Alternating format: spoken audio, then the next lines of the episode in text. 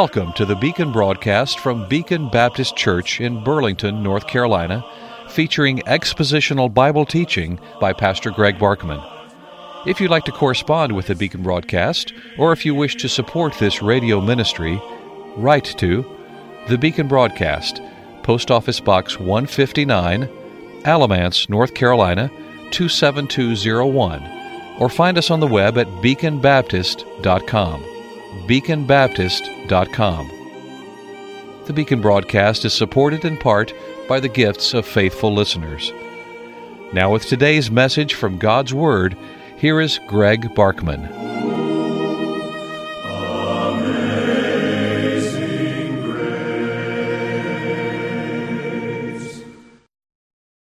Well, if I don't get to moving a little more quickly, we're never going to get through this list of nine afflictions that the Apostle Paul addresses in 2 Corinthians 6, 4, and 5.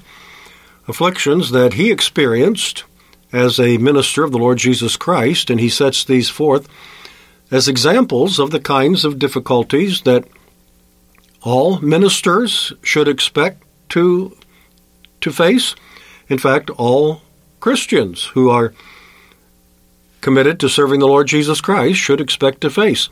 Far from the fallacy that some people have that serving the Lord faithfully means you should be shielded from difficulties. The Bible teaches just the opposite. Those who serve the Lord faithfully are going to be called upon to endure extra difficulties, different and, and additional afflictions, more than more than others who aren't as committed to the Lord Jesus Christ, who aren't as serious about their service to the Lord Jesus Christ, and in many cases, more than the unconverted world. We live in the same fallen world as everybody else, in the same kinds of bodies of flesh as everybody else. They are subject to to disease and death and decay and tiredness and and all of the, the needs which bodies in this world require in order to live in this world. Plus, we have the spiritual pressures that come upon us from our adversary, the devil, who is targeting the people of God in a specific way that is greater than the way that unconverted people experience targeting by Satan. And I'm not saying that he never targets unconverted people at all, but he's he's already got them. They're in his kingdom. They are citizens of the kingdom of darkness. He doesn't have to target them, but he targets Christians because they are a threat to his kingdom. So we can expect greater afflictions, not fewer. And that's what Paul is talking about in this section as he lists nine words that describe the afflictions that he has faced as a minister of the gospel of Jesus Christ. So we'll continue studying this list on this Wednesday, January 25. Grateful for the opportunity of teaching God's Word on this station where you can tune it in and, and listen to the teaching of God's Word, and thankful for the financial support that enables us to do this. The minister's afflictions fall into the category of general pressures and imposed hardships and self imposed hardships. And we are still dealing with that first category, the general pressures, listed in verse 4 as number one, tribulations, number two, needs, and number three, distresses. Tribulations are general pressures, it's a general term. It can really cover almost anything. Needs are that's a word that's a little more focused, and it means troubles that create pressing needs such as unexpected illness, unexpected accidents, unexpected financial crises of various kinds. Or, I keep moving in this direction and then getting uh, waylaid to something else, but how many of God's servants, and I'm thinking particularly now of vocational ministers, pastors, and, and missionaries and so forth, how many of them are laboring in places where they really need some help, but they don't have it? They talked on the broadcast yesterday about the need for for some time away from from the labors and pressures of ministry. Just like you need an occasional vacation from your job, whatever it may be, and it makes you a better worker when you get one. So, pastors and missionaries and other Christian workers need an occasional break from their labors because the body needs that kind of a break. And it not only is necessary for their health and welfare, physical health and emotional, mental health, and so forth, but it's also a benefit to the ones that they minister to, that they can have a minister that, that is refreshed from time to time and doesn't burn out. You've heard that term, burnout? How many pastors, how many missionaries, how many Christian workers have just exhausted themselves to the point of burnout? They can't they can't function because they are just they just they're overloaded and they they're burned out. There are different things that cause burnout, but one of the things, of course, is is unrelenting labor and unrelenting pressure. And that would fall into this category of needs. Ministers have needs that are created by the normal demands of ministry plus those unexpected troubles that come along and add additional pressures. I'm thinking about a young pastor that I know in a faraway state, an excellent young man. I've gotten acquainted with him as I my wife and I generally visit his church at least once a year as we take a vacation and go visit one of our married daughters and her family that live in this faraway state. And this is their church, and we go to church with them, and I become acquainted with the young pastor, and I, we were shocked a couple of years ago now, I suppose, when our daughter sent word that Pastor so and so has announced that he's going to resign from the church not to go to another church. He's going to resign from the church and go into an entirely different kind of work. He's, he's leaving the ministry altogether. I was certainly shocked. The church was certainly shocked. Now, and I prayed for him mightily in that situation and tried to reach out to him, but he didn't seem interested in in having input. So I just uh, let him know of my concern and prayers and availability if he wanted to someone to talk to.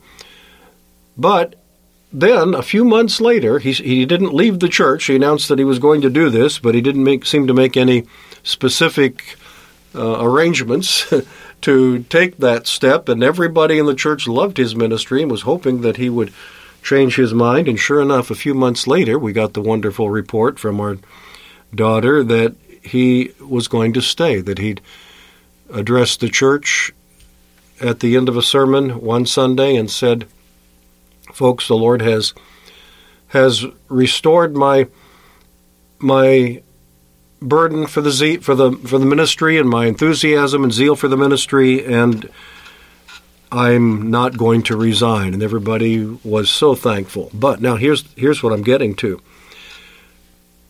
He basically said I just was burned out. That's why I chose why I told you that I was going to resign. I was just burned out. Now, he didn't explain exactly why, but I knew why, and surely his church should have known why. He was what we call a bivocational pastor. The church was not supporting him fully. It is a small church, and presumably they were not able financially to support him fully, though that's another issue that I won't get into. It, there, were some people in the church that if they had had given more, according to the great abundance which God had given to them, some very wealthy people in this church, from what I'm told, they would have been able to support him full time, but they didn't.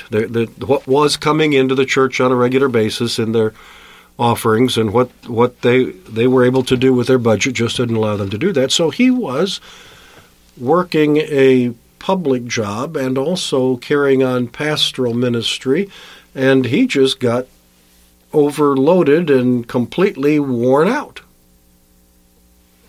And even now, I'm concerned about him. He has been able to make some adjustments and cut back on his public work and cut way back, but he's still doing some, but he's cut way back on the number of hours that he's devoting to that. And the church has increased his salary some, but not really enough to to allow him to be uh, full time in the pastorate. And I'm concerned that burnout is still a real possibility for him. Now, I would not say to him, young man, you, you should demand that the church supports you full time. You shouldn't put up with this. You, you, you should expect more financial support from the church. I wouldn't tell him that at all. I'd tell the church that they ought to do more than they're doing, that I, if, if at all possible, and if they can find it within their resources to do more, they really ought to do the best they can to to support him fully. But it's also true, what I'm showing you in this passage, that God's servants are not sheltered from the same kind of pressures that other people have. In fact, they generally have additional ones. Do members of our congregation ever have hardship, financial hardships, and financial pressures? Yes. So why should ministers of the gospel think they should be exempt from that? That's part of the sacrifice that we have to make to serve the Lord. Not everybody. Not everybody has to make that sacrifice. Every one of us have to make sacrifices of various kinds. But not everybody's going to have to make the sacrifice of, of doing public work while trying to carry on a pastoral load as well. But the point is that ministers face general pressures of all kinds. General pressures, included in that word tribulations, troubles that are created that come into our lives that create unexpected pressing needs. And the third word in this first category of general pressures is distresses. That means tight situations, seemingly unsolvable difficulties, the kinds of things that arise in the lives of ministers that they have them backed in the, into a corner, so to speak, and they don't seem to see any way out. They are caught. The, the, this word is sometimes translated straits. Distresses is my my version's translation, but straits. They are caught in these straits. It's like being in a vise. That things just come in and squeeze them. Maybe what I just described by that young pastor in a faraway state would fall more into this category of distresses or straits or tight situations. His his responsibilities stretched him so thin that he was just in a vise. And the only way he saw to get out of it was to resign from the ministry. That seemed like the only solution to him, and thankfully, God renewed his willingness to stay and provided some relief so that he wasn't in quite a tight as quite a tight a vise as he was before, but that's the kind of general pressures that people who are serious and committed in serving the Lord are going to face from time to time, and we need to be ready for it. Until tomorrow, Greg Barkman saying good day. May God give you his eternal peace.